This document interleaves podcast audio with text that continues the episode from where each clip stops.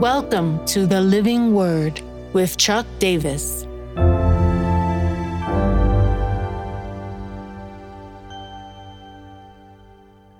First Peter 2 21 to 23. Entrusted. For to this you have been called, because Christ also suffered for you, leaving you examples so that you might follow in his steps. He committed no sin, neither was deceit found in his mouth. When he was reviled, he did not revile in return. When he suffered, he did not threaten, but continued entrusting himself to him who judges justly.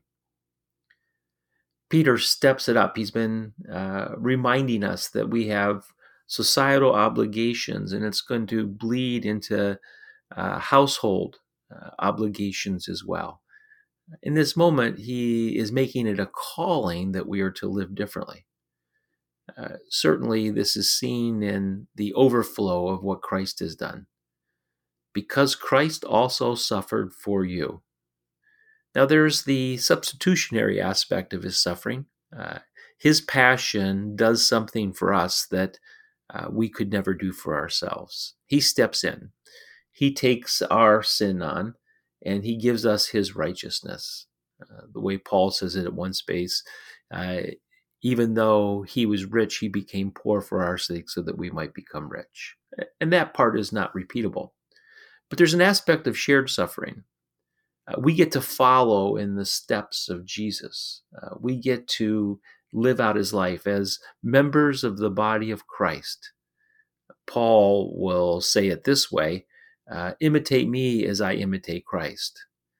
And Peter feels this same declaration in his life of calling us to the Christ way and just puts it out before us his example. Uh, he was reviled, but he did not revile in return.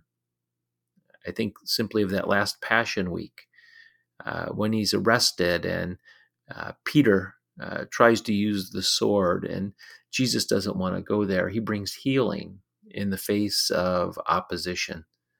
Uh, the way he responds to Pilate, uh, the way he responds to the religious leaders. Uh, there's no sense of revenge in him. Uh, he recognizes that uh, God the Father is his avenger, and he waits on him.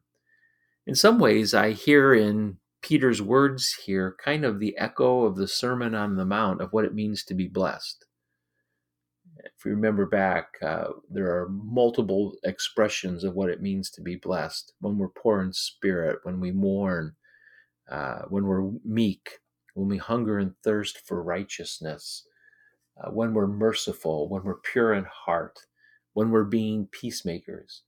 But the hardest ones are the ones uh, that come at the end of the Beatitudes, uh, when we are persecuted for righteousness' sake uh, when others speak falsely about us.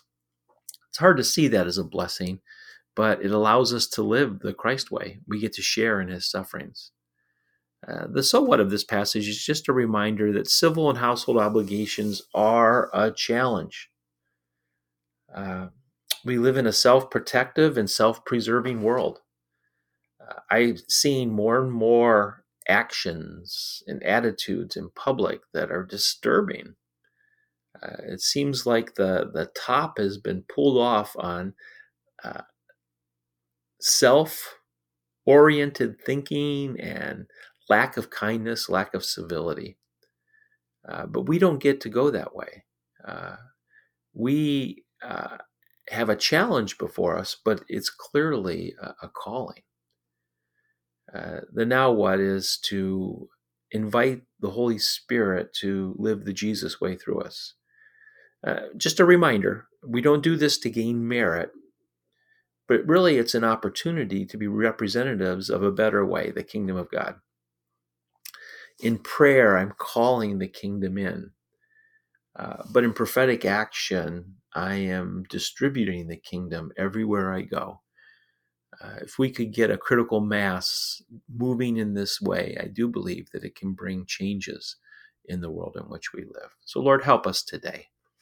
You've called us, you've entrusted us the privilege of suffering for your name's sake and suffering for the good of our neighbors and the society in which we live. release your life through us by your Spirit that we can do this. In Jesus' name, amen.